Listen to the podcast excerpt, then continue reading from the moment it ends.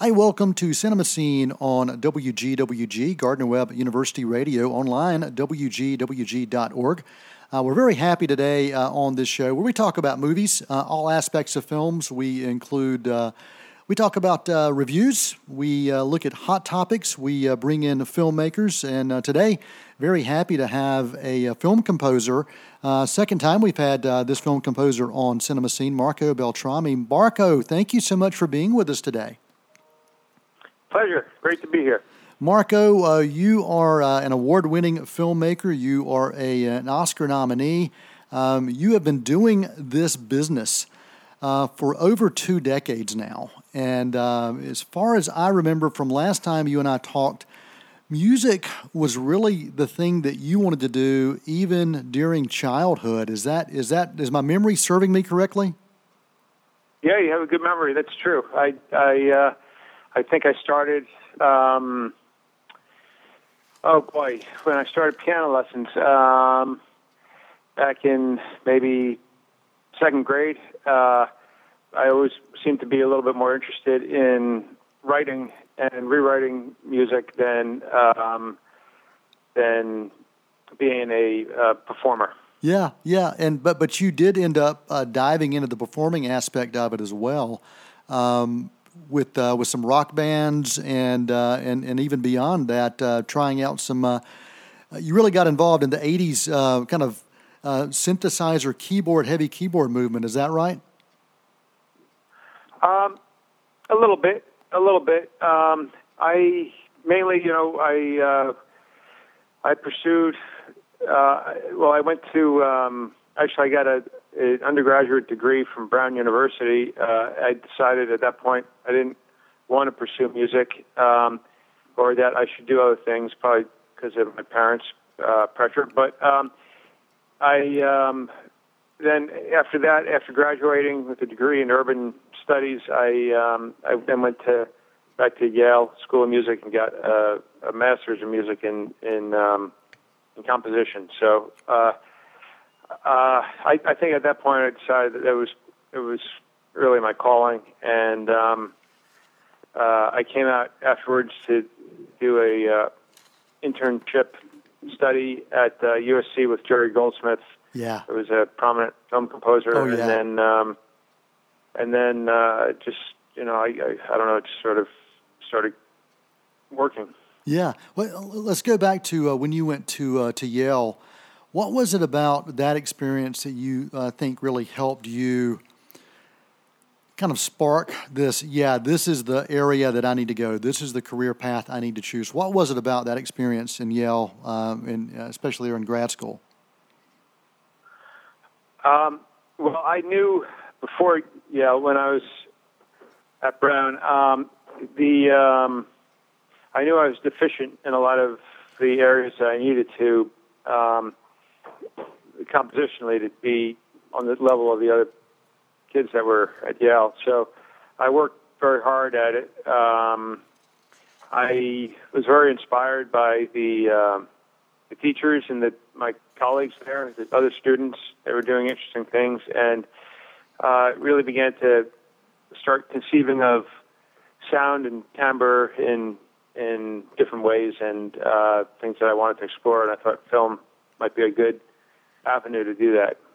Well, you definitely have. I mean, you've explored everything from um, from dramas to to horror films to sci-fi to superhero films um, to even westerns. And as I was listening to Logan, and we're going to spend some time talking about Logan, uh, that's your uh, your newest project. Uh, the film uh, opens uh, this weekend um, around uh, around the U.S. and North America. it's not your first time uh, spending some time with this particular character uh, or this uh, director. But um, I, some of the things I really um, that caught my ear um, as I was listening to the Logan soundtrack is there were times that I really felt that there were these elements of Western, and, and there was one um, one track in particular that was almost a Western meeting a James Bond kind of feel. Um, I listened to it. There were, there were times that I was it was kind of a haunting score, and then there were other times that I felt just the chaos, which I'm sure was reflecting of the character. And um, really, uh, one of my pieces, uh, it's it's uh, titled on, on what I got was uh, Laura's theme, and there was just this strong emotion that came out of that, and it, it really clicked a very a very jazz feel to it. So this particular soundtrack really seems to explore so many different genres, and is that something that for this particular film that was intentional, or is that something that just was fluid? It just kind of happened for you. Well, you know what? Um, when I started working on this, when I first saw the movie, um, uh, I had a, a, conversation with the director, Jim Mangold, and um, this movie, even though it's a superhero movie, uh, that's what its genre is. It's really much more than that. It's a um, it's a road picture. It's a father daughter story. Um, at its heart, it's a very dark tale of uh, someone that's been alive for a long time and has lost all the people closest to him and really doesn't want to live anymore. Um, it's so there's a lot of things that are, are tied up in it, and um, the director wanted to didn't want a score that was Hollywood in its polishedness. Um, he wanted something that was rough around the edges, something yeah. that was um, uh, more raw. Uh, he played for me right off the bat movies that were inspiring to him when he made this. He wow. played um, Taxi Driver and The Gauntlet and uh, Paper Moon and uh, and we talked about movies in the direction and he really liked he wanted to infuse some of like uh, almost um, when you say jazz I mean that's something that we talked about because he he wanted to infuse um, this feeling of 70s scoring um, into this, and I wasn't quite sure how to do that because um, early on I tried actually putting up, uh, you know, just some of the music from Taxi Driver against against the the picture, and you know there were things that were very visceral about it, but it didn't work in a modern sense. So I I thought, how can I um, take some of the intensity of that and put it into the score that I'm doing? At the same time, it, it is it's a western, it's a modern western yeah. movie. It uh, it's many things. So the score had to you know, the, the, one of my fears was that it would be too um, disjointed, that it, um, between the jazz elements and the Western elements and the uh, emotional elements, that it might be a little all over the place. But but hopefully, that it overall comes across as a um, as a vibe that works together. Um, you know, it's not a it's not a thematic score. It's uh, there's some there you know, Laura has a, a theme in it, and there, you know, there's uh, there's certainly motives. There's a motive for X24, and uh, but but overall, it's a um, very um, vibey um, timbral score. Yeah, and and uh, so so I don't know. I mean, it's uh, it's one of those things where it it, it could have it could have gone off the rails, I think, but um, it was constantly a, a trying to rein it in and, and make sure that uh, whatever the most important thing was that the great acting in this movie would lead the picture and the music would sort of follow and not get ahead of that and take you out of the picture. Yeah, yeah. There, there's um, there's so much of of scoring now when I when I watch film that many times you cannot tell where the sound design begins and the scoring begins because they're they're so fluidly connected to each other. Um, do yeah. you do you feel that same way that that that, that happens when you're working on films now?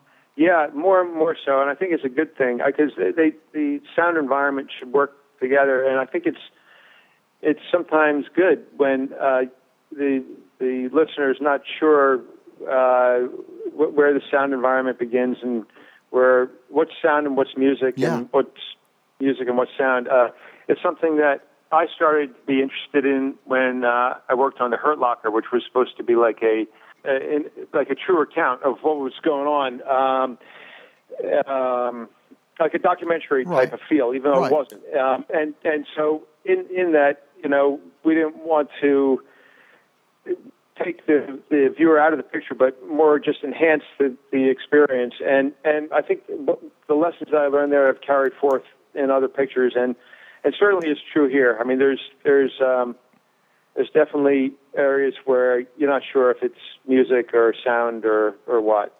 Well, you know, when you were talking a, a bit about the the story of Logan. I, I, do feel I have not had a chance to see um, a, a, screening of the film yet. I'm looking forward to it this weekend. But just in listening to um, your soundtrack and then looking at the clips and the trailers that I've seen, you know, Logan is really a, uh, has continued to be a character in conflict with uh, with himself throughout you know many of these uh, these X Men films, and uh, and this one I think even more so because you you say he's facing so much loss that's happened in his life. He's he's facing he's an old man, and and all that goes yeah. along with that, and um, I, I, really feel that conflict. Uh, within some of the music and that, that chaos that, that is happening within that character and I, am really looking forward to seeing how that plays out uh, with with uh, the visuals oh, as well. I really am. Yeah. Um, how yeah. how different was it to work on um, this version of Logan compared to the Wolverine that you uh, did back in 2013?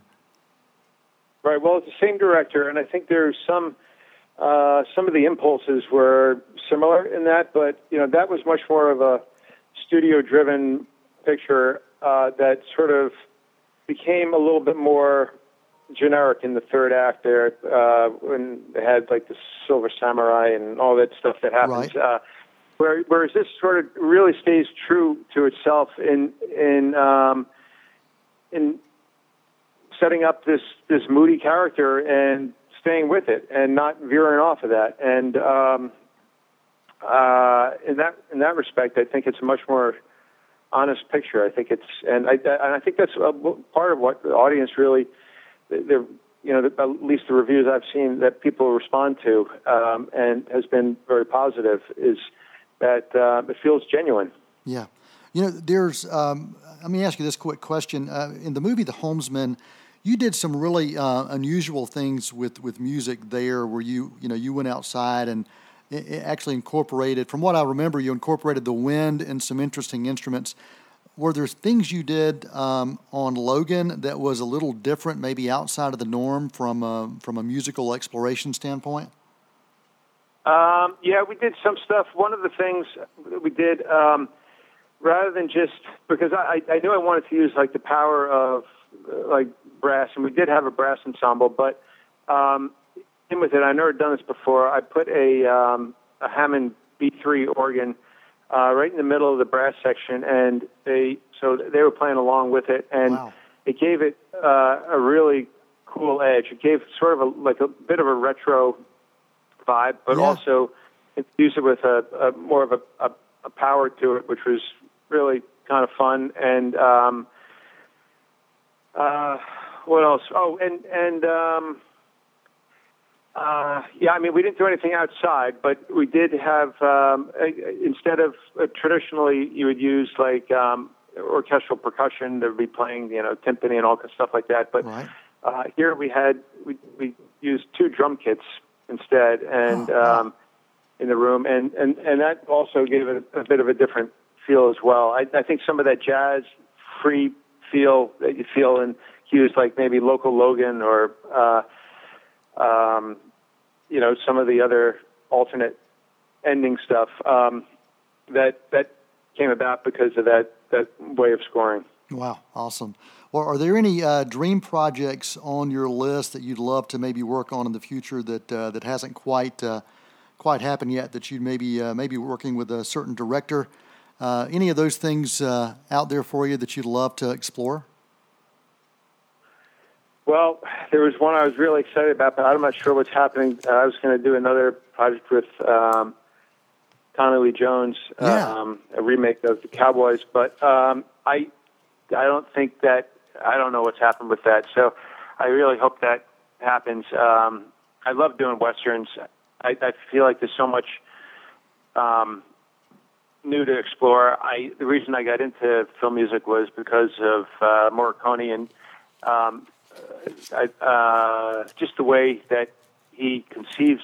I, I, he was the first one, I think, to conceive of sound and music as being interchangeable, or, or you know, uh, substituting for each other in places, and you know, taking um, just like maybe uh, the sound of the reverb of an amplifier and making that a musical element, or you know, someone grunting or whistling yeah, or whatever, yeah. and and it, it's that principle that I that I really feel like still has, um, especially now with technology and all we're able to do with computers and all, a lot of possibility for for coming up with new ways of scoring things.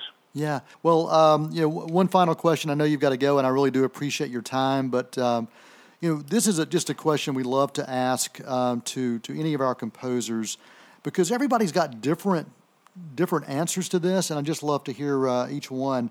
And it relates to the role of music for film and the impact of it. And, and what do you feel is the greatest impact or the greatest motivator for music and film from your perspective?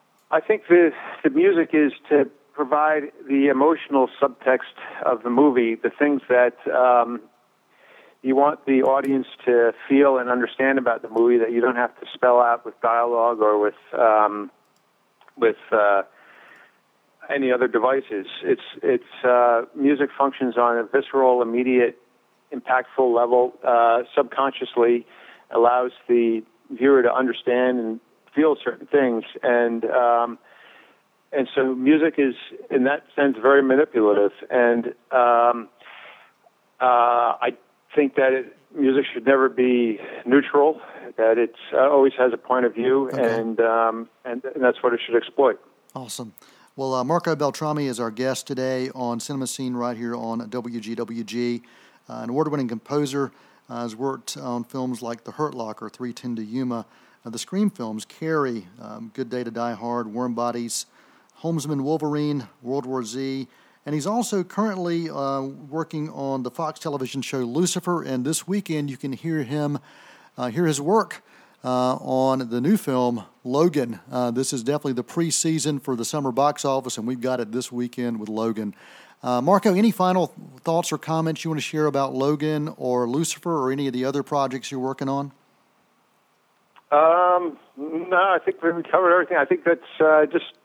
I hope hope you enjoy it. I think it's a, a really strong movie, and um, I'm proud of it. Great. Well, thank you so much for uh, spending time with us, talking about uh, about your life uh, in music, and uh, particularly Logan. Thanks so much for your time. And for those listening, sure. Um, um, Marco's website, uh, Marco. Um, beltrami.com. You can always email, email us here at info at wg, and we can connect you.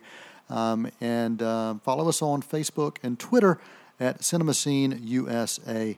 Till next time, I'm Noel Manning for WGWG online, WGWG.org, and Cinema Scene. That is a wrap.